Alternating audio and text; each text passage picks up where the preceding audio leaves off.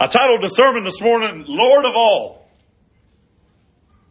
Because Paul, as he's breaking out into this, this middle thing right here, that's what he's getting at. You know, he's saying, he's reminding them as, as the church of Colossia, and maybe something we need to be reminded of daily as well. He's saying, it ain't about you and it ain't about me. It's about him. You know, and he, he's talking to this church, and I think they had probably got, which we know they'd gotten off track with, with some stuff that we'll get to more as the letter goes on with, with some of the report from, from the starter of the church who visits Paul, but Paul's telling him, he goes, I need, I need to remind you guys that, yeah, Jesus came and he did a lot of stuff for you. And he can do a lot of stuff for you. But it still ain't about you. It's about him. So as he gets into this thing and he's, he's really starting to, what I guess we could call, what we call upstairs is the, is the meat and potatoes. He's past the intro, he's broken into the prayer, and, and now he's making sure they understand Jesus is sufficient because of who Jesus is. And a lot of a lot of the beginning of this letter, I said this last week, it's going to be like a, a review for a lot of you. For some of you, it may be a new thing. For some, it might just be when we talk about being a review, it might be something you need to be reminded of. Because when we forget the supremacy of Christ, the position of Him being number one, the preeminence of Christ, we can get ourselves in a lot of trouble. And that, in essence, is, is where, where got Paul and, uh, well, not really Paul, but the, the church that he's writing to in trouble. They had forgotten that Christ was enough. And, and, and we'll get to that in just a minute, but, but here's where I kind of want to relate it so that we can understand. We've got an authority problem. And that's how I wrote it the first time. We have an authority problem. And I was like, that could go so many ways and so many intros for so many sermons. But here's what I want us to get to. We have boundaries on our authorities on earth. And I think that's why sometimes we confuse the boundaries of the authority of Christ. What I mean by that is this. You know, if I was to call Jacob as an officer of the law and say, hey man, we need to ride to North Carolina and take care of a crime that's gone on, he would have to tell me, well, we might be able to ride and take care of some stuff, but I can't bring my badge because I got no authority in North Carolina. Right? If we were to, to reach a salesman, you know, even in, the, in, in any world really, but since I relate so much with tires, you know, they, they have, they have sales reps for certain areas. They can't cross those those boundaries. You know, just this week we had a call for a tire that's a West Coast tire and had to explain to him. I said, man, as weird as it sounds, like that is just something that's sold there. You can buy it online and get it shipped, but it's not anything you'll ever find on the East Coast. There's boundaries to the authorities that we have on earth. And as we think about that, I think sometimes maybe that's why we've got our brains mixed up and we need to be reminded, and that's what Paul's doing right here. He's reminding them and making sure they understand that, that Jesus isn't limited in any way. He doesn't have any boundaries. His authority doesn't have any lines. He doesn't have judicial lines in the ground where, where he's not allowed to cross. He's Lord over everything. He's Lord over creation. He's Lord over everywhere. He's not just Lord in this church. He's Lord in all churches. He's not just Lord in South Carolina. He's Lord in all of the Carolinas and all of the, the, the country. He, he's not just on the North American continent. He's on all the continents. And not just on earth. And if there's aliens, he's God over them too. You know what I'm saying? Like he is Lord over everything, everywhere, all the time. He doesn't have boundaries. And if we can get that just in the physical realm of where Paul is going with creation, what could it then do for the other areas of our life? Well, then we'd realize he's not just Lord over sickness, he's also Lord over health. Doesn't he deserve both? You notice how we, we'll jump one way when it's one thing, but we always forget he's Lord of the opposite as well? I got reminded of that within the last couple of years, but, you know, we would break in and, and, and talk about, you know, numbers at the shop or, or whatever it was going on in our life as we talk. We'd be like, man, God is so good. Look at all the, all the blessings we got. And all. You realize God is still good when you're not blessed? Right? Does he have to bless you to be a good God or is he just a good God all the time? Now don't get me wrong. We feel hunky dory and, and it's wonderful when things are good, but he's Lord always. It doesn't stop. He doesn't have boundaries. He's Lord over sickness, Lord over health. I, I put he's, he's not just Lord over wealth, he's also Lord over poverty. You know what I'm saying? We quick to praise him when we got money, but when we broke, we just begging for stuff. Why can't we praise him both ways? Huh? Maybe when we got a lot, we ought to be asking, how can I give it away? Wouldn't that be more in tune with what he is and what he's all about? Jesus Christ has no judicial boundaries.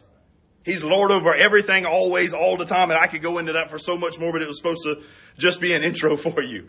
Right? You could write it down this way to sum it up. If Jesus Christ isn't Lord over all, He's not Lord at all. Make sense? If He's not Lord over everything in your life, then He's not Lord. He ain't playing second place. You know what I'm saying? He, he's not competing for the bronze and the silver and none of the other medals that come afterwards. He's not. I was watching a college track meet trying to, to learn a little bit for the boys as they get into track season now. And I was trying to work out how the point system working. And I didn't realize, man, way down the list of runners, they still earning points. And it reminded me, Christ ain't trying to earn points. He's trying to earn life the, you know, the, the, the, very essence of, of everything. So the same problem the church in Colossians having is the same problem we have today. And he, here's what it is. An easy way to, to kind of sum it up. And I'm going to give you a little bit more of what they were doing as we progress through chapter one in this letter. But for today, at least, they don't outright deny Christ. They just reduce Christ. And if you pay attention in our world today, guys, especially in the church world, that's kind of what we started doing. We don't deny. You know, you don't hardly ever see anybody deny Jesus anymore. We got religions all over the world, but they don't deny him. They just change who he is. Well, you know, he's a good moral teacher. He's a great prophet. He was a wonderful example setter. He, he, he was this, he was that, but we, we very rarely see people grab what Paul's grabbing a hold of and saying, Jesus Christ is God. 100% God. You know, he said something in the last letter about how it just doesn't add up. 100% God, 100% man. And you're right, it doesn't add up. Because God's not based by our numbers and the way we understand things. If he was basing things off of the way we understand it, this book would have to be a whole lot shorter and smaller with, with large print and, and shorter words. You know, but, but he's not that. So, so here's what I want to do. And I think this connects a lot to us, but I want to give you just a little bit more history into this letter since we kind of flew through it last week as we started this thing. And I just want to remind you, Paul's writing this again from prison. And that's important because of some of the questions that are going to come up from the Colossians here in a minute. As he's writing from a prison, keep in mind he is in prison because he refused to stop telling everybody that Jesus was God. That's what he's locked up for. So what he's locked up for, he's also writing in the letter. Could you imagine being, being in trouble for something and still bragging about whatever that something was? You know what I'm saying? Like, like he's in trouble for announcing that Jesus is not just a great prophet, a great teacher, a priest, you know, Levitical priest, whatever it is. He's in prison because he's straight up saying, like, not only is Jesus your savior, but Jesus is God. He is God and He is God, you know, come down. So, so he's in prison for that. Uh, another thing to remember, he's never met these guys, which I, I don't know for you guys if you grabbed a hold of that last week. To me, that was super powerful. Because sometimes I think I got to meet somebody and know somebody to love and care for somebody. And, and, what I'm seeing with Paul here is he never met these guys. He just heard about them. He had been praying. You ever prayed for somebody you ain't never met? Huh?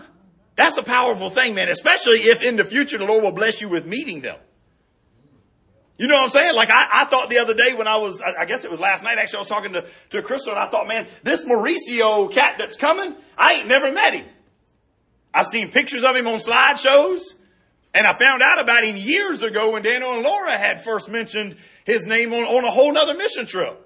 And I thought about it and I said, do you realize somebody I've prayed for, prayed about, gave money to, and I, you know, invested in, I'm going to meet for the first time on Saturday in person. It's just a crazy thing when you, when you really begin to, th- to think about how that works and what that can do for you. But I'm willing to bet, and you can hold me to this. I'm willing to bet when he comes Saturday, well, he comes before then, but, but when we meet him on Saturday at dinner and when he's here on Sunday, I bet it, the, the connection and the click is so fast, it's like automatic family. Because we're united by something much greater than distance, looks, likes, or anything else. We're united by Abba Father, who's our daddy on both ends. Same thing when Pastor Rogers came. We sat right there after a Wednesday night. I ain't never met the man, ain't never even had a, not that there's anything wrong with having a passion for Africa, it just wasn't something in my calling. And we sat right there that very first Wednesday when he came in and spoke and gave a little demonstration and all. And we talked for a long time afterwards. You know, so and it's just amazing to me, guys. And I guess that's a big point. Paul had never met these people yet. He's so invested in them. I promise you, Paul is praying so hard, he's crying for their advancement of, the, of, of, of growth. You know what I'm saying? And that, that's just, a, man, that's a strong, strong connection. Don't ever think because you don't know nobody, you can't pray for somebody.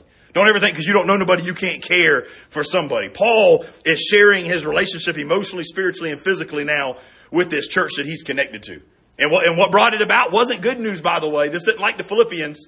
I want you guys to, remember that. You know, last, last letter we did, we talked about, man, Paul was in love with these guys because, because they was his shining star. You, know what I'm saying? Like when you got a kid that just did something really good and you're like, that, that's my boy.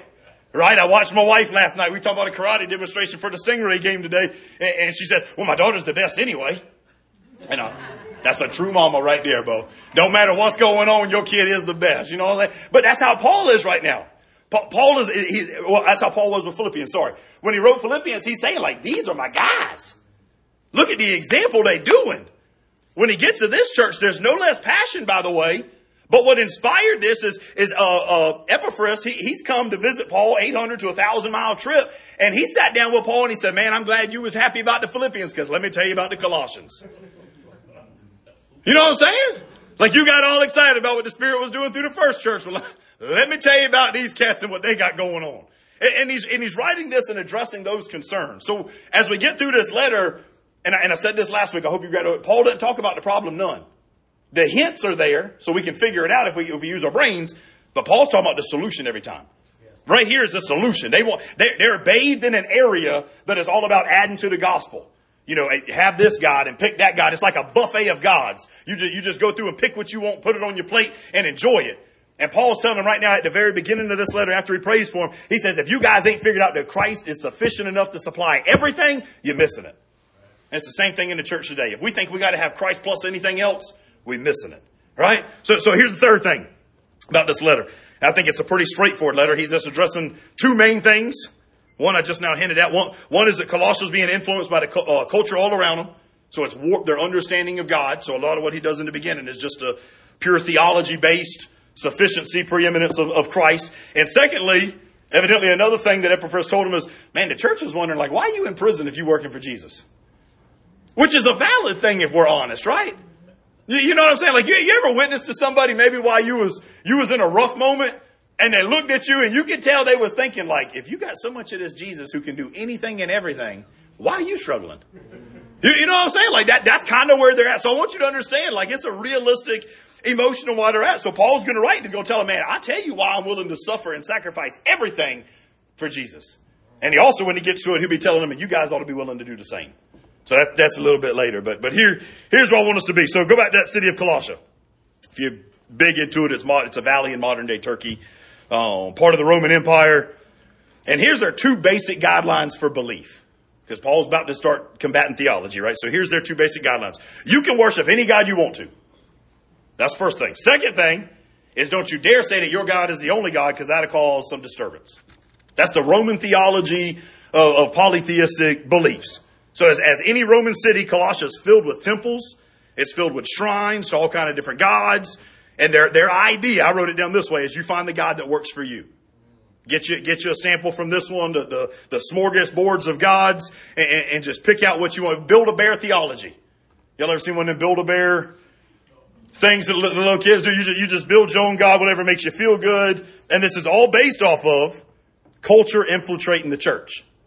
So of course, I got a little side note. I want you to write it down as well. Does this start to sound familiar? You think to our culture and our world, is it starting to sound familiar? We're mixing theologies, we're mixing doxologies, we, we're mixing this, we're mixing that, and we're just shaking it all up and trying to have a build-a-bear theology in our stuff. We got a, you can write it down this way too, this is another good way to do it. We got a Jesus and mentality. Well, I'm going to tell you right now, if you got a Jesus and, you done messed up. Unless it's Jesus and nothing. You know, you know what I'm saying? Like it can't be a Jesus and anything. When, when we have a, when we worship Jesus and, and we start to be, embrace other things, what we're saying is, Jesus, you lacking in this area, so I had to pick something else up to fulfill that area. Is that really what we want to, to tell the Lord? Again, keep in mind, they're not rejecting Jesus. They're just adding to Jesus. And we need to make sure that we know what we believe not, not that we know what sounds good, not that we know these little phrases and, and Facebook memes and all that crap that goes on, right? Not that what we've been told. You know, I, I can't, I'm gonna tell you right now, something that gets me sometimes when people say, well, I was told. What do you believe? What's going on in your walk with Christ? Not, not what did your grandmama have? Not what does your daddy have? Not what does your spouse have? Not what does your child have? What do you have? What is your belief? What is your connection? What is your relationship with the Lord, right? Because if we don't know it, I think that's why Paul starts this way. If we don't know what we believe, we don't know what we're going to do. Because what you believe determines what you're going to do. Right? What you believe will always determine what you do. So as Paul starts this thing, let me get into the book. You get a little bit more intro each week. I actually want to go back to 13 real quick. We just read over 13 and 14 last week. The primary stuff is from 15 through 20, but, but I want to go back because Paul's, I don't know if he's ending the prayer or if we just put the connection points, the dots in the wrong section. But you know, Paul prayed in verse 12 and he said, we want to give thanks to the Father. That sounds like an ending to the prayer to me. You know what I'm saying? So, so I think he kind of ended on 12 where we stopped. And then here's what he says. He reminds them. He has rescued us from the dominion of darkness and transferred us into the kingdom of the Son he loves. In him we have redemption, the forgiveness of sins. That sound like something you want? You want to be rescued from darkness? You know what I'm saying? Like you, you want to be forgiveness. You want to have forgiveness of sins. You want, you want to be redeemed. You, you want to get into the kingdom. If any of them things applied to you, here's what Paul says. If any of these apply to you, then he starts 15 where we at today. Then let me remind you, he is the image of the invisible God. You wouldn't compromise and you wouldn't have to add so much stuff to your beliefs if you really knew what you believed. If you really believed what you say you believed. If what you believed was actually real, taking place and taking root and taking foundation in your heart. And Paul says this, and, and I will say this, 15 through 20, a lot of, a lot of theologians or writers or people much smarter than me that have higher degrees, they say this was a poem or a hymn that the, the early church would use to describe Jesus. Entirely possible. I'm not saying it's not. I think it'd be a beautiful thing to read and have at every church service. I mean, what, what a better way to start your church service than to have a hymn talking about who Jesus is and what Jesus came to do. Right? The basis of everything. So I'm fine with that. But I just pointed out it can't be proven, but it is what it is. Right? So verse 15, he is the image of the invisible God. This is not the word image like we think of. This isn't a copy this isn't like something. This isn't, this isn't similar to. He's not saying Jesus is like God. He's saying Jesus is God. So it gets him in so much trouble, right? And I tell you why this, this is so important and, and maybe why I can even prove it a little bit more. You know, language is important. That makes sense. Your understanding of something is more important based off of if you understand the language that it's written in. Well, not a one of us speak Greek in here, do we? If so, please come up. I could give you lots of questions and maybe you could help me a little bit more as we go through this thing. I don't either. But, but in looking up definitions and, and, and words and stuff, here, here's a word you could write down. If Paul meant that Jesus was merely similar to the Father, if he was like God, if he, he had attributes of God, uh, a Greek word he would have used is homonima, which is H-O-M-O-I-A, no, sorry, H-O-M-O-I-O-M-A. I know all of you wrote that down because you care so much. That's why I studied it and got it for you. If you're laughing you didn't write it down, you should come to the altar. This word speaks of similar appearance, though. So that's why I want to make sure we understand. Like, if he was trying to talk about Jesus is like God, if he's like that image on the coin, you know, that, that represents that, that, that person, something like that, this is the word he used. Because this is the Greek word for similar image, similar appearance. He uses a stronger word here, which I, I believe 100% proves that he knew Jesus was God. If he'd used the other word, I might have had some debate and been worrying. But he doesn't. He purposely picks out this other word saying this. So he's saying, God, and we know this from, from just basic theology of the Old Testament, God being invisible. Well, did that really mean you couldn't see him? Or does that word invisible have a little bit deeper meaning? Like unknowable, like unattainable, you know? So, so he's exulting in Christ, the unknowable God, now becoming known. So, so here's what I want you to do. Here's what I did. I, I, for me, it meant a lot. For you, maybe it'll help you, and maybe it won't, right? I want you to go back to the Old Testament. Anywhere in Old Testament you want to be. I don't care where, right? And I want you to think about moments men or women got close to seeing God and then something had to happen. I'll give you an easy one to start, one that you ain't even got to worry about theology wise or anything like that. What about old Shadrach, Meshach, and Abednego? Right? They was in the fiery furnace. Right? They was willing to go in and some invisible force, I don't know what you want to call it, that they couldn't see and the other people couldn't see, was with them protecting them. Right? What else you got in the Old Testament? The elders went up on the mountain, Mount Sinai. On Mount Sinai. What happened on Mount Sinai? Ten Commandments. Ten Commandments is given, but what happens? They God. The Holy Spirit came down. Holy Spirit came down to aid with God, but what did he tell Moses? He said, Moses, I need you to what? You remember what he told him? Set my feet. I need, no, I need you to hide. I need you to hide behind the rock. Why? You remember what he told him? Because what? So my glory can pass. So my glory can pass by because no man has seen my glory and still lived. He loved Moses so much after giving the law that he told him, because, oh, ah, brother, I'm going to need you to get in the corner. I'm going to need you to close your eyes. I'm going to walk by behind you. And even that glory is so powerful. If you was to turn around and catch a glimpse of me, I don't think you would live. He told Jacob the same thing after wrestling all night. I don't know if you ever caught that part. I love, I love that little, that little thing at the end when, when they're done wrestling. He looks at Jacob and says, Jacob, the sun's about to come up. And ain't no man, tells him the same thing. He says, and ain't no man seen me and still been alive. What's Jacob do? Well, you beat me, Lord. That's it. I'm out. You know, he finally gets his attention on realizing who God is, and, and that's when he finally releases a little bit. So, so this is the kind of stuff that the, these people would have been thinking about. Am I right? They've been thinking about, well, hold on. If, if he's God, uh, we, we can't truly see God, which if you, you don't really see, maybe part in your heart, that means you don't, you don't really know as well. And there's, there's that separation thing that, that goes on, you know, and then it, then it's stronger when you actually are connected and, and, and all those questions will be coming.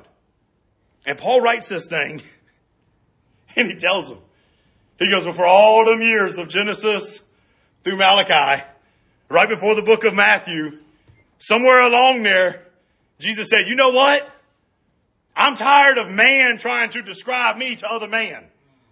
I'm tired of events and miraculous things happening and people trying to get a picture and a glimpse of who I am. So in Matthew, he said, I'm not going to send a man to tell them who I am and what I look like. I'm going to send myself in the image of a man so that I can be with them and they can get to know me and connect with me a little bit better. That means when Jesus came, and you think about Jesus' life, now this is so beautiful and so awesome, guys. When Jesus was walking around earth, he's telling me, he says, you guys are getting to know God more intimate now than you ever could have. It means when Jesus touched the lady that was sick, they're getting to know God. Right? Because now Jesus, they're seeing Jesus as a hands-on kind of God that wants to do healing. It means they're seeing the, they're seeing the God that would have parted the Red Sea. You, you imagine, you know, they're seeing, they're seeing the guy that was with Shadrach, Meshach, and Abednego. They're seeing the one who was probably leading the army when they were down in the valley and they were scared and they looked up and they said, well, the enemy is surrounded by mine, so I guess it's okay. The guy who was leading that, probably God. Right? Oh, he, he was right there commanding it, I promise you, because they answered to him. So if he wasn't physically right there, I promise you, he was on his throne still watching this thing take place. This, this is what they're seeing, guys. The, the, the, the, the invisible God has now become visible so that they can get to know him. So they can get deeper in their understanding with him. And man, it's just, just a beautiful, a beautiful thing when you watch how Jesus lived his life and think about the fact that this is God come to be with us. You know, we, we all big on that during Christmas, right? Huh? That seems to be the only time we celebrate that, by the way. I don't understand why. Why is one month out of the year the only time we decide to celebrate God deciding to come and be with me? Huh?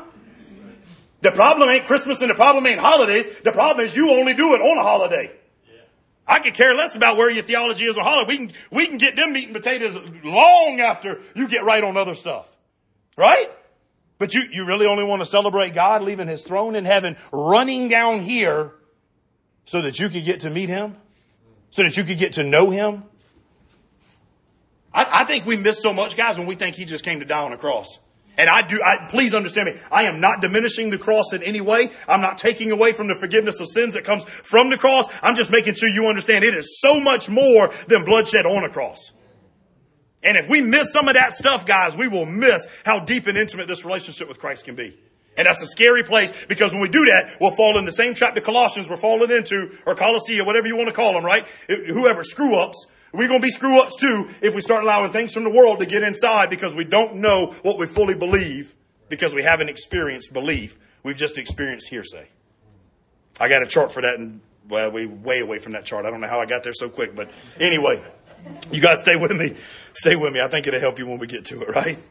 This image, man, I, I just, I mean, I can't get away from it because I think this image is so important, guys. I really do, right? But I'm going to go on. All right, rest of verse 15. Then he uses this other phrase. He says, the firstborn over all creation. Protokos. Protokos. Where we get the word prototype. All right, so nothing fancy there except for make sure we understand this, right? This could be described in two things in the Greek, either a priority in time or a supremacy in rank. I think Paul's writing about both. Right? Is, is he not got a priority in time? In the beginning was the what? And the word was and the word was. Oh, so therefore he has a supremacy in time, right? Does he not have a supremacy in rank? I think Paul got both ideas right here. Jesus was being, was before all created and Jesus is supremely different than all that's been created. Then it goes on in the verse and it says this, and, and here's, here's where you gotta really get it, right? For all things that were created by him and for him. Paul is fancily saying he's God, guys. Because in fancily saying that, he's saying the only, the, the only uncreated thing can be God, him, right? Does that make sense? But please, you, you got to grab that now because if you don't grab it, you, you'll miss later on, right? Jesus can't create himself. Am I, am I safe to say that? You understand that? So we, we need to grab what Paul's saying right here is, is if, if he created everything and everything is for him, he's got to be God himself because the fact is Jesus can't uncreate himself or create himself. He just is. Now that confuses a lot of people and a lot of people don't like that because you can't understand that. I'm going to tell you now, I tell you all the time, if you can understand God, he's too small. You know what I'm saying? And if he was created by anything, then that leaves a lot of doubt for everything. Right? So therefore we got to make sure we grab a hold of this, man. And don't get trapped in the wording here. I do want to share it though, but don't get trapped in it. A lot of people get confused and they assume things because it says what? Jesus was the first thing God created. That's the way they kind of manipulate that verse, correct? Is that what he's actually trying to say though? Or is he saying, look at the word firstborn. Firstborn can also mean position. So again, that word, that word prototype, what he's saying is Jesus is the prototype of all creation. Jesus is the, the template for which all things were created. And in a couple verses, we all know it, he's going to say that Jesus was the firstborn from the dead. Well, let me just pause right there and ask you, was he the first one raised from the dead? Come on, church folks. No. No! See, now you're telling me, well, there must be something wrong then, right? No, it's just understanding language. Right? It's a position kind of thing. It's a, it's a, it's a, right? You say, Jesus is the firstborn of the resurrection because he's the prototype of the resurrection that all the rest of us are going to follow. You, you can even look at it this way if you need just a, like a simpler example, right? Who was the firstborn, Isaac or Ishmael? Who got the blessing? Oh. So who gets the title of being the first? Isaac. But he wasn't physically first, was he? No, so it's, it's a position kind of thing. I just point that out to make sure. Don't, don't ever let wording of something that you don't understand confuse you in scripture. Just, just dig a little deeper and grab a hold of it, man. Ain't nothing wrong with that, right? And here's the problem, or here, here's where the world was. I think very similar to our world today. Jesus was a great man, great moral teacher. But you ever met people when you tell them Jesus was God? Even other religions. There's a lot of religions out there that may even worship Jesus, but I assure you, when you say Jesus is God, they almost get violently about it. I'm dead serious. Like I, I you know, just, just a, and here's why. Because, because if he's a great man, a moral teacher, as, as they said, and, and a lot of will say, right? Then he's, he's super strong. He's super wise. He's, he's put alongside a lot of other religious leaders. But if he's God, all the rules are out the window. That makes sense. Like, like if he's actually God, that means he's the center of everything. That means everything has to be measured by him. You see how drastically it changes from him being just a man to actually being God? Paul goes on in this same section. I think many of us would connect really well with it, especially here in, in some of the things you guys say for church, right? Creation points to him. Think about that. You, you, you ever seen how creation points to God? You, you ever, some of y'all ever just sit back and watch creation? Y'all ever watch the sunrise? You ever watch the sunset? Y'all ever watch the turtle lay eggs? These are some of the cool things I've seen in life, right? Like you, you ever you ever just watch that eagle sit up at the, the top of a mountain and soar down? Yeah, you, you ever took a took a group of graduates? Probably the prettiest thing I still remember to this day, nature wise, other than sunsets, I guess. Taking a group to the top of Table Rock, cheating and going off course. Because when you're a youth leader, that's what you do. If you didn't do that, you're not going to be a good one, right? So going off course to get to a to an unmanned area to eat some sandwiches and lunch, but you looking over just two of the most prettiest lakes you've ever seen in your life. And you're just sitting there and there's just this, in the midst of chaos. We live in a chaotic world. And if you don't have Christ as the center, your world will stay chaotic. Right? Scripture says in Genesis that he came to take control of the chaos. Right? So if he took control of your life, that's why your life's in chaos. All right? It ain't no secret. He's been saying this since Genesis. But when you just sit up there in the middle of all the chaos and you're just looking like, man, beautiful. I never forget it. We, we, we, I think we only had like six or seven with us. I think Tyler and Caroline were both there. And, and, and I remember just sitting back, eating my sandwich, and just stopping to look at them.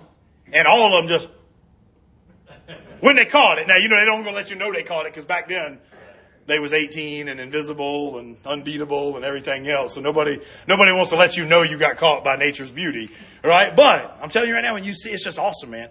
It is, it is a really, really cool thing. So creation points to him. Here, here's what else Paul's saying in this letter, though. Not only is he the creator of everything, he's the maintainer of everything. So now, how cool is that, right? Because not only he, he didn't just create it and leave it, he created it and he's going to maintain it. Any of y'all ever worked in a garden?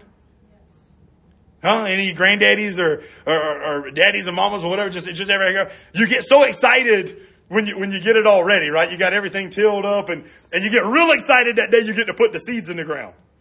Right? Seeds is in the ground. The next morning, if you're like me, you think, man, I'm gonna go see something. And then the next morning, you think you're gonna see something. And then the next morning, you, by day five, you've lost all the excitement. You don't want nothing to do with that garden no more.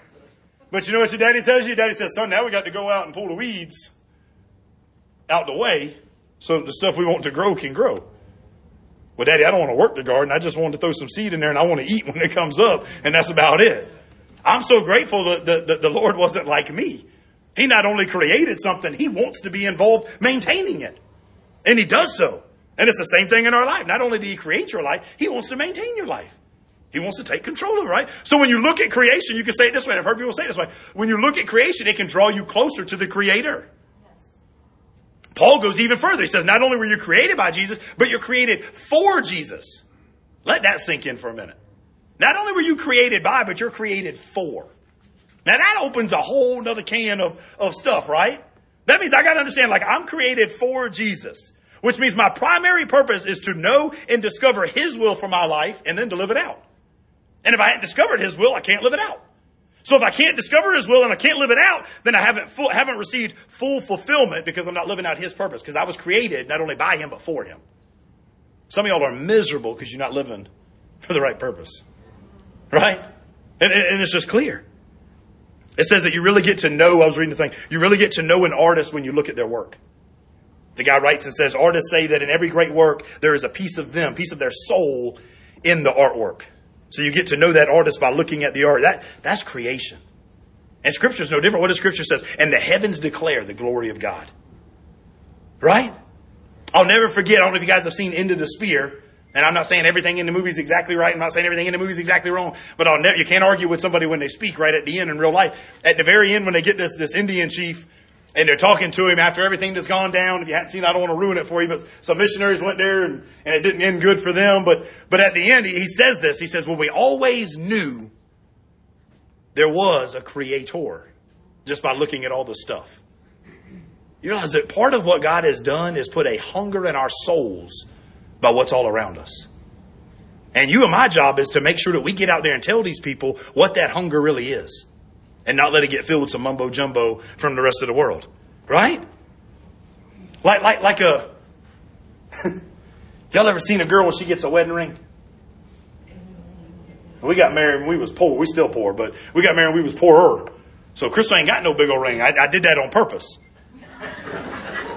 I'm serious. Y'all think I'm, I'm dead serious. I did that because I don't want her looking at that, that, that ring and thinking, oh, the ring is so beautiful. I want her to look at the ring and it point back to me. You know what I'm saying? Do we not do the same thing with the Lord though? Does the Lord not desire the same thing since he uses that as an illustration for us? Do you think he wants you to look at the ring and admire the ring and, oh, holy is the ring? Or do you, do you think he wants to let the ring, symbolically, of course, if you ain't caught that, draw you back to him? the one, the giver of the ring. Right? I think so. Verse 17. Verse 17. He is before all things, and by him all things are held together. You know, he says all things are held together. I, I, I am not a scientist by any means. I'm not even smart enough to take science classes. Being dead serious. Like, they, they was just a, a struggle for me, right? I liked the lab part because it was hands on, but the educational part, well, that was a whole other kind of ball game on them, right? But, but I, I like reading about some of this stuff and just checking it out. Because here's what I got this week, right? Talking about, talking about physicists.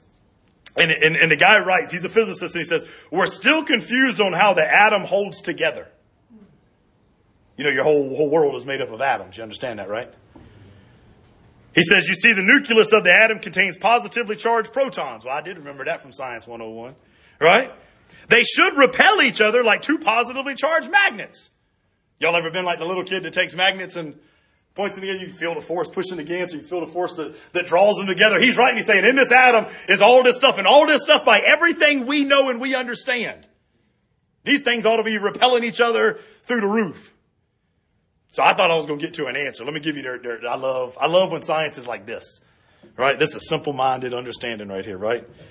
He says we really couldn't understand what holds them together based on all that we know right now through the electromagnetic energy. Every atom should fly apart, but there's some invisible force stronger than the electromagnetic force that holds them all together. So then they get smart because physicists got to be a smart person, right? So they named this thing. You want to know what they named it? This force? The stronger force. Scientific name right there, guys, is the stronger force. Now, some of y'all listening to this and you thinking, Pastor's about to tell us that the Lord holds the atoms together. No, I'm not. I'm telling you, man ain't smart enough to figure out yet what the Lord put in there to hold the atoms together. Now, I'm okay if you believe it is the invisible hand of God holding the atom. That's fine, whatever you want to believe. But I'm not actually going to tell you that because I think there is something else there that we just ain't discovered yet. Right? My point is this on what I, and maybe one day we will discover it and we'll have a name for it. Better than the stronger force, by the way, right? But my point is this, some incredibly strong force holds the nucleus of every atom together when it looks like it should be flying apart. Does everything in your life ever get to a stage where it looks like it ought to just be flying apart? Now, I do believe the invisible hand, the stronger force, as science calls it, is the Lord keeping everything in control when everything ought to be falling out. Some of y'all ain't never been there, so you can't celebrate the stronger force. But I'm telling you right now, if you've ever been in, in, in your atom of life, and you get in your atom of life and everything ought to just be blowing it up and pushing it away and all that. I think it's God that holds history together. I think it's God that holds your life together. I think it's God that keeps everything from unraveling and sustains creation and sustains your life. Going even deeper, there's a Greek scholar, A.T. Robertson. He takes this idea from this verse, this section right here, and he says that the section where it says all things were created, he says you could also translate it this way. Now, this is from a Greek scholar. I don't speak Greek, so I'm just stealing it, right? But he says the idea also comes, comes translated this way. Of all things stand created or remain created. Stand created or remain created. I like that because here's what he's saying, right? That the whole existence of the universe rests then on Christ more than it does gravity. So we, we don't we don't have a, a, a gravity universe. We, we got a Christ-centric universe. And that's what that's what Paul's writing. Paul's saying, not only did he create everything, he's maintaining it all. He's keeping it all right where it needs to be, even when you don't think it's right where it needs to be. Right? He's got it. Then he says in verse 18, he's the head of the body, the church. He describes this relationship that, that, that, Jesus has over the church. And, and the head right here, you could probably also translate better into the word source. We, we do this. Good southern boys, right? Duck season coming in and everything, right? Or just came out. So, so, so the head of the river is the source of the river, right? That's, that's, that's the source. So that's what he's saying. When he says this right here, he, he's saying like, that's the source of life. It's the source of everything that's going to come from. Newsflash, if you ain't got a head, you dead. Write that one down. That's a good note right there you need to be reminded of. Seriously. If you ain't got a head, you dead. You got to keep your head connected. Huh? I talked to guys who tried to talk me out of riding motorcycles and they would tell me about wrecks that they've gone to where the body's over here and the head's over there. That body could look perfect. It could look real good. But if it ain't got no head, it's dead. Right? How about the church? There's a lot of perfect, good looking churches out there, but if they ain't got no head, they dead. Right? So Paul's writing this thing, guys, you need to keep in mind. He's the head of the church. No matter how perfect you look, how great you look, if he's not in control as the head, there's a problem you need to be aware of. In your personal life, if he's not in control, there's a problem you need to be aware of. You can say it this way. He's the head. Father's the head, right? God's the head who gives the order. Then you got the nervous system, which is the Holy Spirit taking that, that order, that command into all the limbs. What do you do when that command gets to you? That's on you. Or better yet, you could, you could even word it the other way since I think that's the, the danger this church is getting to. What happens if the message doesn't get to the limbs? What happens if there's a break from the head to the central nervous system, the Holy Spirit, getting that message out? Them limbs ain't gonna do what they're supposed to do. Right? You, you, you, you ever, you ever met somebody with some of the nervous uh, diseases and, and, and problems that are out there? You, you ever seen somebody after they have a, have a stroke? Where, where they, they lose function of one side of their body? The nervous system ain't working over there. So, so the head is sending signals, but it can't do nothing because there's a loss of connection. Church, I'm gonna tell you right now, when we start, when we stop doing stuff, it ain't the Lord's fault. He's still the head. He's still in control. He's still creating and he's still maintaining. Our problem is we've lost connection. And if we lose connection, there'll be a heap of things that the rest of this world meets out on. Let me get to it, right? Verse 18 again. I'm just going to read 18 through 20 one more time. He's also the head of the body of the church. He is the beginning, the firstborn from the, I, you know, I, I tried to read that fast. I'll tell you right now. I need to apologize sometime because I get so excited and, and I, and I really don't want to talk fast and loud, but I do because I've been studying this stuff all week. You know what I'm saying? Like, so I, so I've been bottling it up for a whole week. Well, this week I, I, I, I, studied, uh, from Wednesday through. I'll be honest. I, I did my, my men's group stuff, you know, Monday, Tuesday night. So, so, so, so, so half a week. But I've been bottling all this up for half a week. You know what I'm saying? Like trying to, trying to not let it out. You know, I find, you know how hard it is to go to work when you got Christian brothers at work and you found something cool and you don't want to share it because you don't want to spoil it for Sunday? I'm that greedy, by the way, in case y'all thinking, well, that's awfully greedy. Uh, you better believe it. I want you to think the sermon is good when I release it out. I don't want you to have it before. Huh? I don't even share stuff with my wife sometime about what's coming, right?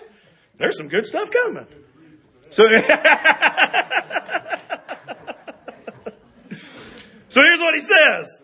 This whole section, because it fits together like a, like a good sandwich, right?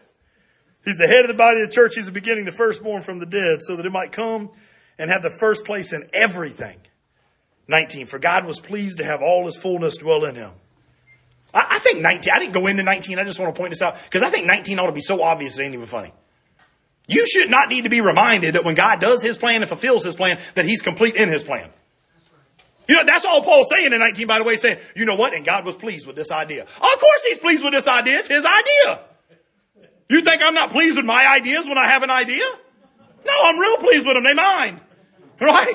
So that's why I skipped over 19 for you note takers, right? Everything that God was, Jesus was, verse 20. And through him to reconcile everything to himself, whether things on earth or things in heaven, by making peace through his blood shed on the cross.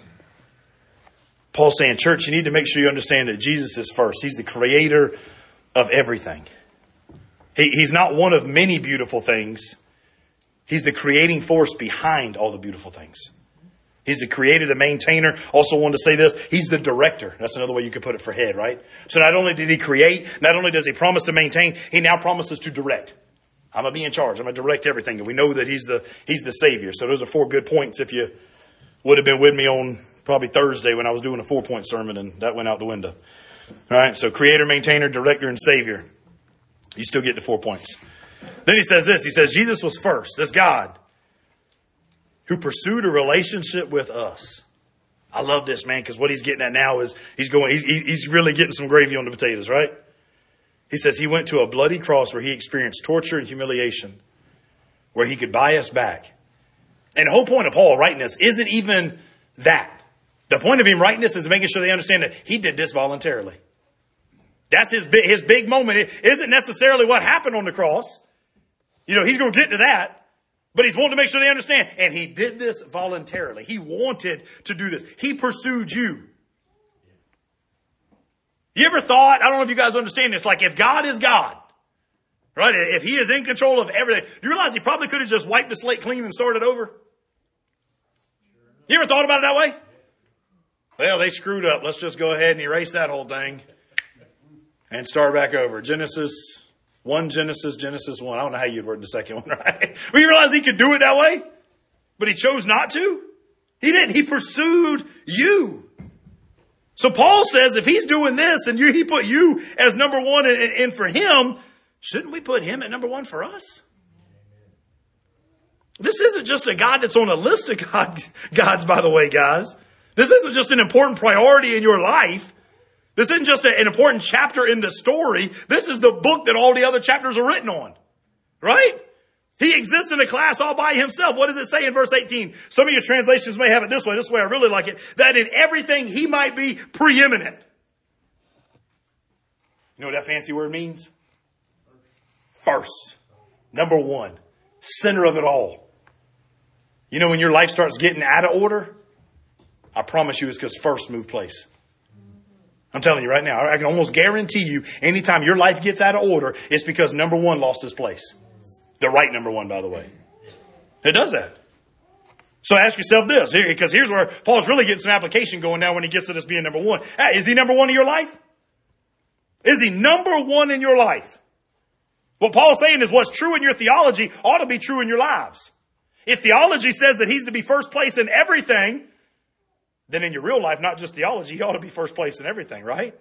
Not, not just on the list. Sometimes I think that's what we do. Well, I got Jesus on the list, right? He, he, he's on the page.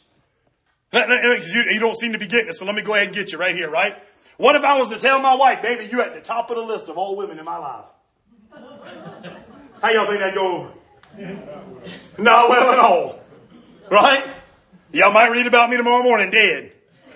Right? She might not even wait till I go to sleep. I don't know. Right?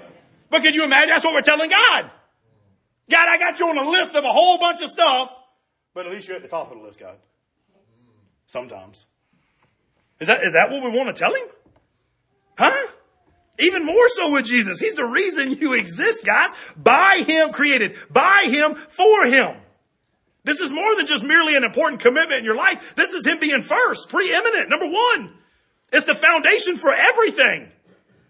So write this question down. Does Jesus hold that position in your life or is He simply just on a list of priorities? Which way is it? Is He important to you or is He first? If Jesus and his mission will be first, it's got to be expressed in everything. It means this I'm going to do whatever it takes, even if I'm uncomfortable, to fulfill his purpose for my life. You know, we've been talking about missions a lot lately. I'm telling you now, there's some uncomfortableness stuff that goes on when you have to do missions. Whether we talking missions at the gas station or missions in another world. And yes, I understand they're not in another world. They still on earth, but it feels like another world when you're over there, right? So think about it, right? You got to be willing to be uncomfortable. You got to be, I'm going to do whatever the Holy Spirit says. Because here's what happens, and here's what I'm afraid is happening to the church today. Thankfully, not necessarily here, but, but the church in whole. And I think this is what happened in Colossia right here. Churches, big, successful, whatever, when they get settled in, they lose their natural inertia. M- meaning this right here. They move from being on mission to being on maintenance. I can't tell you how many churches I sit down and talk to sometime, and they'll begin to tell me not about the missions they doing, but about all they having to do to maintain stuff in the church. Well, you don't understand. So and so, you know, they let so and so get involved, and so and so did this, and I don't care about all your so and so's. I care about Jesus. Amen. Right? Like, like we've gone from mission to maintenance, right? Or another thing, we go from being reckless in the mission to being comfortable in the institution. Stole that from Dr. Greer. That's good. I'm telling you right now, you ought to write that one down. That's good. Right? Don't write it down because I said it because I stole it. Right? Reckless in the mission to being comfortable in the institution. Mm. Look at this chart. I forgot I had this up here. I told you I'd get to it. Y'all ever heard people talk about first generation, second generation? Right? Y'all ever heard your old, your old, your old pappies and your old parents and your old folks tell you about, well, back in my generation, right? This is like that, but on a spiritual level. If you can read the chart, look at it. You got a couple of others just because I wanted you to be able to see it, right? This, this is generation comparison. First generation says we're going to do whatever it takes. Second generation, I'm going to do only what I'm asked to do. I can't tell you how many people we got sitting in seats right now across this whole world on a Sunday morning, not doing nothing, and their excuse is, well, nobody asked me to. I, I love and I get so excited, guys, when you have an idea and you just do it. Right? And not only did I get to see that, here's what's cool. So, so, so saw that with Heather with a couple things, saw it with Caroline taking over the, the youth, and then I saw it feed off into the youth. He said, I want to do a car wash. She said, well, good. Take it and run with it. Now you do two good things when you do that. I mean, she ain't got to do it, so it's one less work for her, right? But the second thing is now you've given somebody the right to run with their vision. And that's a powerful thing, man. Huh? It's one reason why I love the men taking turns uh, studying and, and, and teaching on Wednesdays. You get involved, man. You're getting in it, right? Whatever it takes. Maybe that's the problem in some of our marriages too, by the way. We don't do whatever it takes no more. Matter of fact, maybe that goes into the parent relationship as well. We don't do whatever it takes to make sure they're getting what they need to get. All right, I can stay on point one too long. Let me go on, right? Next thing on the chart. First generation assumes responsibility, personal responsibility. You know, second generation? That's somebody else's fault. Somebody else's job. Somebody else supposed to do it. You assume. How about, how about the next one? Expects personal sacrifice. Second generation, we just want comfort. Right? We want to sacrifice, we want comfort, right? If it ain't, if you ain't bringing me a margarita with a straw in it, and I ain't going on that mission trip. I want to sit by the beach, right? Y'all got a pool down there in Honduras? Huh? Y'all don't be afraid in the Baptist church pastor said margarita. It's all right. You'll get over it. Huh? It was a virgin one. Huh? That's all they'll remember right there, Lord. First generation sees a problem, seeks a solution. Second generation sees a problem and complains. First generation sees possibilities and dreams of what could be. Third generation sees barriers and reasons to quit. First generation sees the voice of God, hears the voice of God firsthand and owns that vision, makes it their own. Second one, they just inherited somebody else's vision. They got a bunch of questions about every decision that's ever being made. First generation, they step out with bold, reckless trust in God. The second generation, they just sit satisfied. First generation, they fear holding anything back from God. You imagine what you could do with your life if you just feared holding anything back from God? God, I fear holding anything back from you, right? Second generation just fears any commitment whatsoever. First generation feels privileged to be part of the movement. Second generation, they feel entitled to the benefits that should be coming from the institution.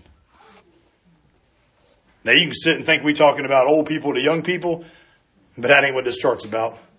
That might have been originally where the idea was running. I'm going to tell you right now, what it's about is those that have been told about God versus those that got God. If you ain't got first generational faith, if all you got is hearsay, you in, you in category number two. You just sit right there and look at that mirror and look at the things on that chart and tell me I'm wrong. You can't, I promise you. Because I can go back to different areas of my life and I can look at that chart and say, ooh, that was me, that was me, that was me, that was me, that was me, that was me. And I'm so thankful that at least for the most part, maybe not all of it yet, but at least for the most part, I'm moving toward list number one, where I can say, thank God I got that one. I'm getting that one. I'm going to work on that one. I'm going to move to that one. Some of us are just experiencing the fruits of bold, reckless people of faith that went on before us. Y'all living on somebody else's audacious faith. And I think as Paul's writing this, he goes, guys, don't you dare get in a comfortable situation where you're living off somebody else's faith. You regain your first generation faith. You be reminded of the commitment that you made. Huh? We've been here for how long? Anybody know? I don't even know. I guess as a pastor I should know, but I don't. I don't really care about that stuff. 2013. Nine years. Y'all realize next year be a, a 10 year anniversary? Woo! Are we still on fire for the Lord nine years later as we were back then? Huh? I think it ought to be burning brighter. You know what I'm saying? If a fire burns longer, it gets hotter. So shouldn't it be hotter now than it was then? I don't even want to be content with being on fire. I want to be content with being a fire that's hotter than it was nine years ago. Huh? Growing, spreading, eating it up. Fire that stays small dies. You know when Moses passed the leadership, but this is what I want. I, want, I wrote this down this week for me. I want to be like Joshua. Joshua inherited Moses' vision, but Joshua got his own experience going into the promised land. You ever thought about that? that, that I'm telling you right now, that is that when you think Joshua could have just inherited leadership from Moses and sat back on his little chair, hey, I'm the leader, I made it, whoop-de freaking do. You know what I'm saying? But Joshua didn't settle for that. Joshua said, I'm gonna get into the promised land myself. I'm gonna finish the race that was set before me. I'm gonna finish the vision that God gave him. So now you got, you got three things going on. One, you got a vision from somebody before you, right? That was on fire. You, you didn't just grab it on your own, right? God used the tool and got it to you. Now you're on fire. But here's the question. Are you passing it on to the next generation? Cause I, is why I don't want to be a fire that's, that's just burning brighter right now. I also don't want to think however many years when I am sitting in the kingdom with the Lord that he looks at me and says, what did the generation after you do? And do you realize you're responsible for that? I hear the older generation, and now I'm getting to be part of it, so that's scary too, right? But I hear the older generation always talking about what this next generation has done. Oh, y'all done took this away and, and y'all done took that away. I'm gonna tell you now from my generation, look at me right now, my generation. You old people, sit back. Your time is done, right? Young people, listen to me right now. Middle people, we middle people. Middle people, look at me right now. You better not get to a stage where you're wondering and blaming the next generation because it's on you. It's on you. What them guys right there do is on us. If they do great things, we get more fruit from it. Ain't that what Paul said in Philippians? Huh? If they do crappy things, you don't think the Lord's going to look at you and have an honest conversation about what could have been? I don't want that conversation. I don't even like that conversation when I talk to my boys about sports. Daddy, why, why didn't you play college ball? Why, why didn't you do this? Because I was a moron. Right? Because I worked out with the team for one summer, then I met your mama and I didn't even entertain it after that. Women, they'll be the root of us, man. Gee. Huh? Where we at? You on the couch.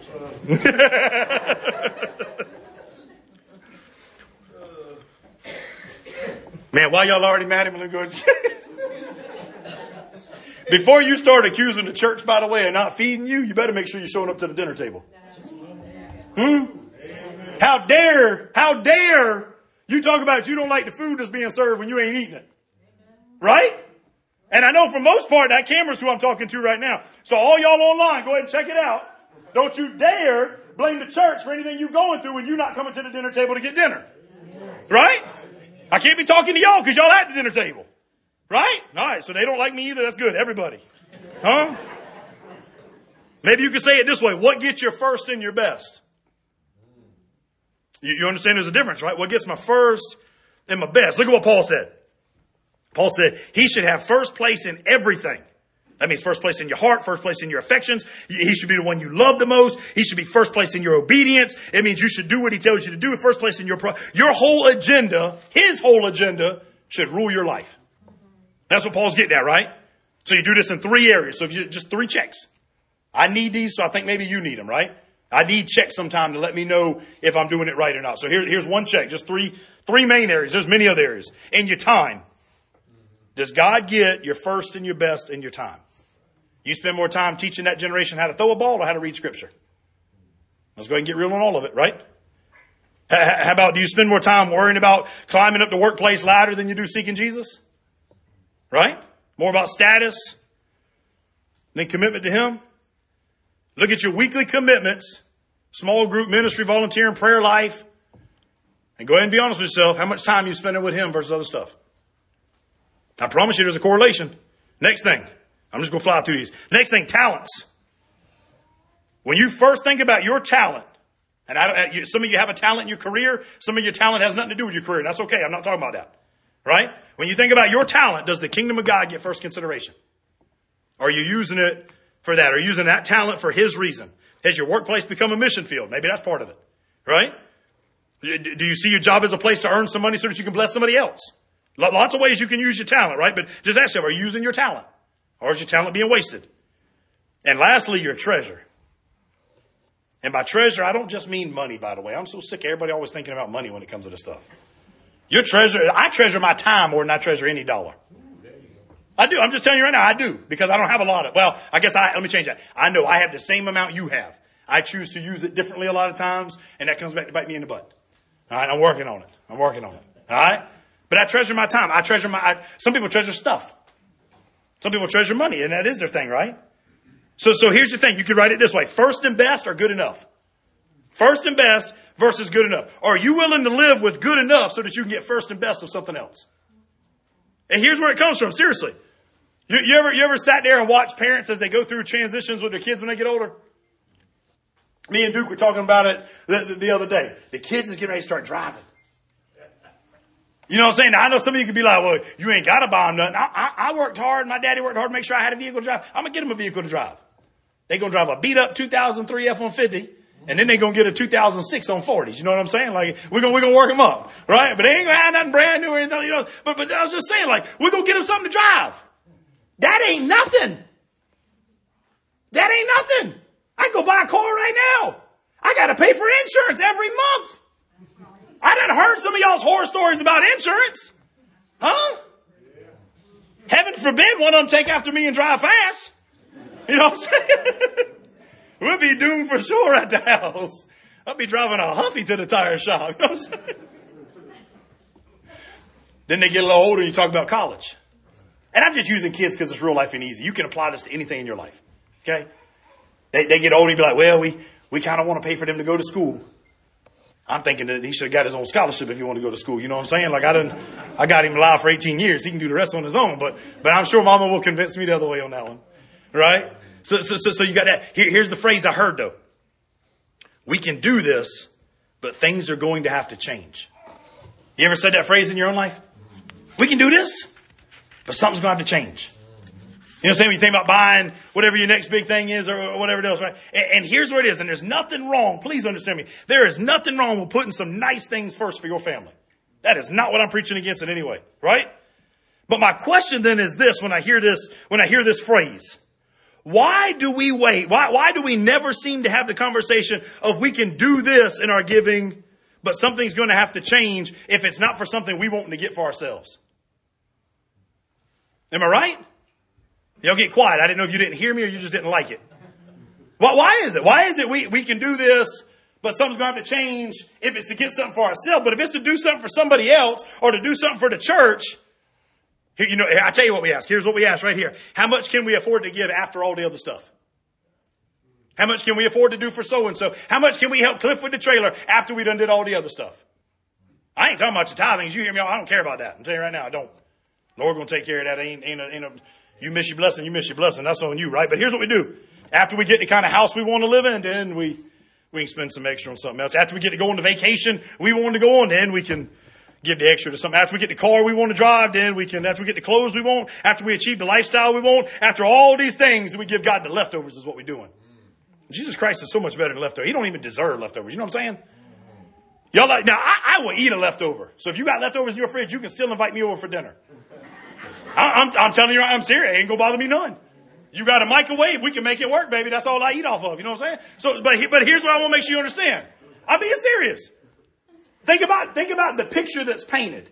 If you was to invite a guest over, right? You invite them over, you set it up, it's beautiful, and then you pull out the leftovers and start heating them up. A lot of people in this world ain't like me now. They're not to be all right with some leftovers. they to think, you prepared that for somebody else. Why are you, why are you reheating it for me? Is that not kind of what we do with Jesus, guys? Huh? Is that not what we do? Jesus does, he doesn't deserve leftovers. He deserves first place. He deserves something fresh and new, right? I, I, want my kids to see that in the way I live, right? I want them to know that Jesus is. I, I, you can write this way: leftovers or Lord. Which one is he? He's either your leftover or he's your Lord. Which one's he going to be? Look at Matthew chapter six thirty three. Verse everybody should know, right? Matthew six thirty three. But seek what? Not second, not third, not not at the end of the line. Seek first the kingdom of God, and if you do it seeking not only the kingdom of God, but his righteousness. And then I love it. It's conditional, by the way. Don't you, some of y'all be taking the last part of this verse and running with it. Y'all forget about the first part.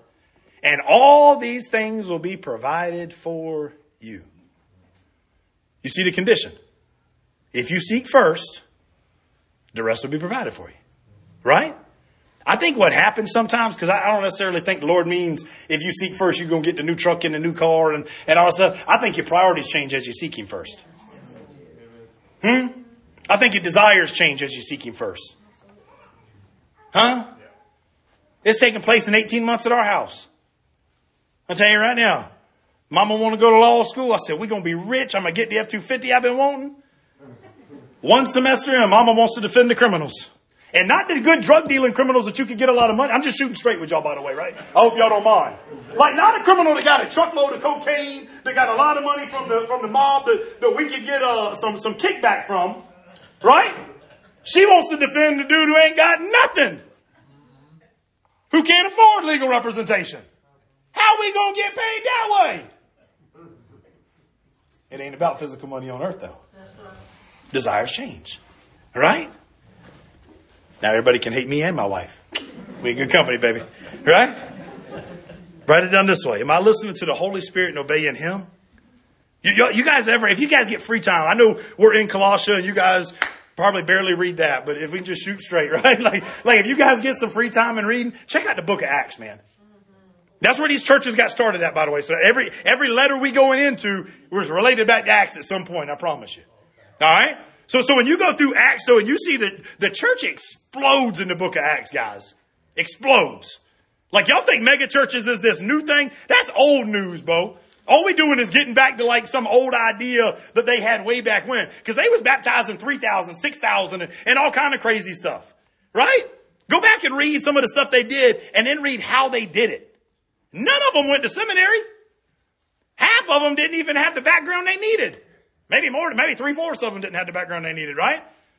All they did was follow the leadership of the Holy Spirit. That was it. Holy Spirit said, go there, they did it. And if they didn't go there, then the Holy Spirit caused some dramatic event to push them there. Which I tell you, God's in control of the dramatic events that push you to certain areas too. And it's good for you. Huh? Go to verse 20. I'm getting to the end. You'll be all right. Verse 20. Through the blood of the cross. What Paul's really getting at, guys, make sure you understand like this is where our peace and our relationship with Christ was made. This is where your peace comes from. Right? The peace that he prayed for them for to have in the beginning of this letter, this is how they get it. Through the blood of the cross. We don't make our own peace with God. Jesus made peace through his work on the cross for us. Right? And then look how he makes it personal. I know we didn't read it, but I'm to read. So really you could, if you write down for your notes, you could write down 13 through 22 or 23 for today, right? Look how Paul makes it personal right here. He says, and you who were once alienated and hostile in mind, doing evil deeds, that remind you of your life? Be honest, right?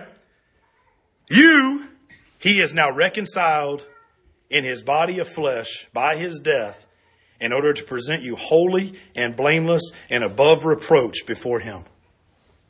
Wow. Talk about needing some application. There ain't nothing better to apply than that, guys. Right? He talks about the blood of the cross and then he talks about you who were once alienated. You guys weren't even in the kingdom. You weren't part of the kingdom. Your head was cut off. You wasn't connected. You was dead. You was hostile to mind. You was doing evil junk. But you're now reconciled in this body. The head's been stitched back on. Frankenstein walking around. Right? Been shocked by the electromagnetic shock of that stronger force.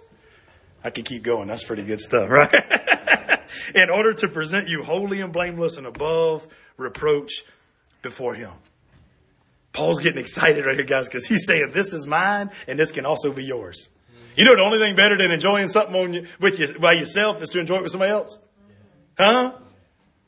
We went to a cool restaurant last night. You don't get to know where it is because last time I told, I've told y'all before, last time I told you about Pedro's, all y'all was at Pedro's after church. I ain't got time for that. I told you time, time is an important factor in my life and I ain't got time to wait in line at a restaurant. So y'all ruined that for me, alright? So you don't get to know any other restaurants, but I tell you this, I was at a good one. And it was great.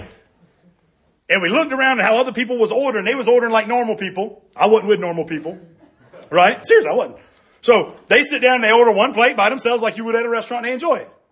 We all order stuff that goes in the middle of the table and we just hands off, you know what I'm saying? Like you wouldn't have liked it if you got germ problems. Right? And that's all right. We didn't invite you. Nor do you get to know where we were, so it don't matter. But I'm just saying, uh, it was so much more enjoyable because of who I was with than sitting there being by myself. You know, I made the joke. I said, man, on a Wednesday, I'm going to come up here and just have my lunch. It wouldn't have been the same. It wouldn't be the same. There are certain things, and that's what Paul says. Paul says, this is mine and it's yours. And he busts into some praise about it because here's what he's saying. This is what I want for you guys. This is it. You go back to that chart on first generation, second generation, and Paul is saying, I want you to get first generation faith. This is what I want you to have. I want you to experience him and him alone and get something out of it. Man, we started this service making Christ the preeminent of our worship, right? Throughout it, somewhere along the way, I think I made him preeminent of my affections and emotions. I think that's why I got a little excited on some of it, right? And Paul's saying that's a good thing, right? Then, then we're saying this, may, may Christ be preeminent of the objective. That you realize the kingdom is more important than your stuff. What's your objective? What's your objective in life? Is it for yourself or is it for him? Is Christ preeminent in the church? Not do we talk about him, but is he the main thing? Is the focus on him, not on us? And I think these things grow out of As Paul gets to this end, I'm trying to transition where I don't go any further. But I think he's saying like these things, seeing these things come from the incarnation and seeing what Christ came to do for you, which is we'll get into more next week, right? Let, let me ask you this way. You guys realize what Paul's writing right here, and I hope you understand. You realize creation still needs God? You guys acknowledge that's kind of what Paul's saying here. He's saying not only is he the creator, he's the maintainer and the director, right? So he said, create, if creation needs him, don't you think you need him? Huh? Y'all know creation still listens to him? You remember? Oh, maybe you, maybe you didn't know. Like, you remember when the Red Sea was parted? They couldn't see God, but God's who did it. Right? So then he came to earth. Then he came to earth and he said, you know what? I want you guys to see what I do firsthand. So he's sitting in the boat sleeping and his disciples is having a fit and a storm comes up. Mm-hmm. And he walks out and what does he say? If you waves don't shut up. If you wind, just don't stop blowing. He said, I ain't got time for that. And what happens? What happens? It says it stopped immediately. Y'all ever been in an ocean? Mm-hmm. I'm a water guy. I love the beach. I love water, right? I ain't never seen water stop instantly. I ain't never seen that happen. Right? You ever, you ever seen like the weight from a boat just stop? No, normally that thing keeps on going. It says that it stopped. And the word used in the original language means that it stopped promptly. The wind. You, you imagine wind coming across the ocean and right before they was about to get the breeze and feel good, it just Oh, you could have let that breeze blow, Jesus. We complain when Jesus does what we ask him to do. You ain't never noticed that, right? Huh? If creation still needs him, I think we do. If creation still listens to him, I think we should. Am I right? Well, look at the last song. The last song is "Have Thine, Have Thine Own Way," so that it's less of me and more of you. Now, if you're not willing to mean that, don't even sing it. I'm being serious. Like, I, don't even, if you a second generation singer, so keep your second generation self sitting. Right?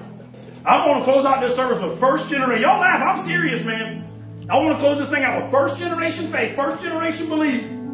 Where I can tell the Lord, yes, Lord, you are still in control. I'm still going to listen, and I'm going to let you have your own way. Because the more of your way that's getting made, the less of me that's going to be involved. And the less of me, everything in my life that's been screwed up, by the way, is from me.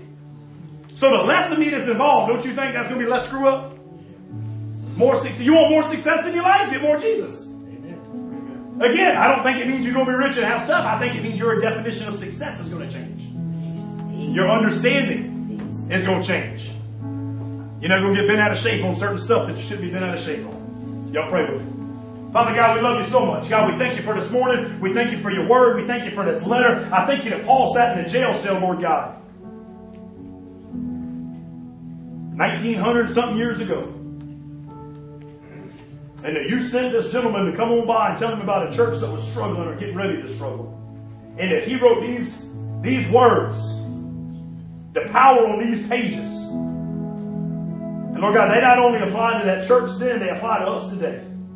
So Lord, I pray right now that you take the words off the page and you write them on our hearts. You write them on our minds. Lord, you take complete control over our bodies. Lord, that we listen as quickly and as promptly as the wind and the waves. Listen to you that day you was out on the boat. God, help us have courage where we need to be obedient and take steps in the right direction. God, if you put a calling on our life, if it's about your, your mission, not ours, your mission, in the leadership of that Holy Spirit, Lord, I pray that you make us strong enough and courageous enough to take the next step, to be the limbs, Lord God, that were commanded by the, by the Holy Spirit that was commanded by the head. So the Lord, we are no longer dead, but we are alive in you. In your great name we pray. Amen.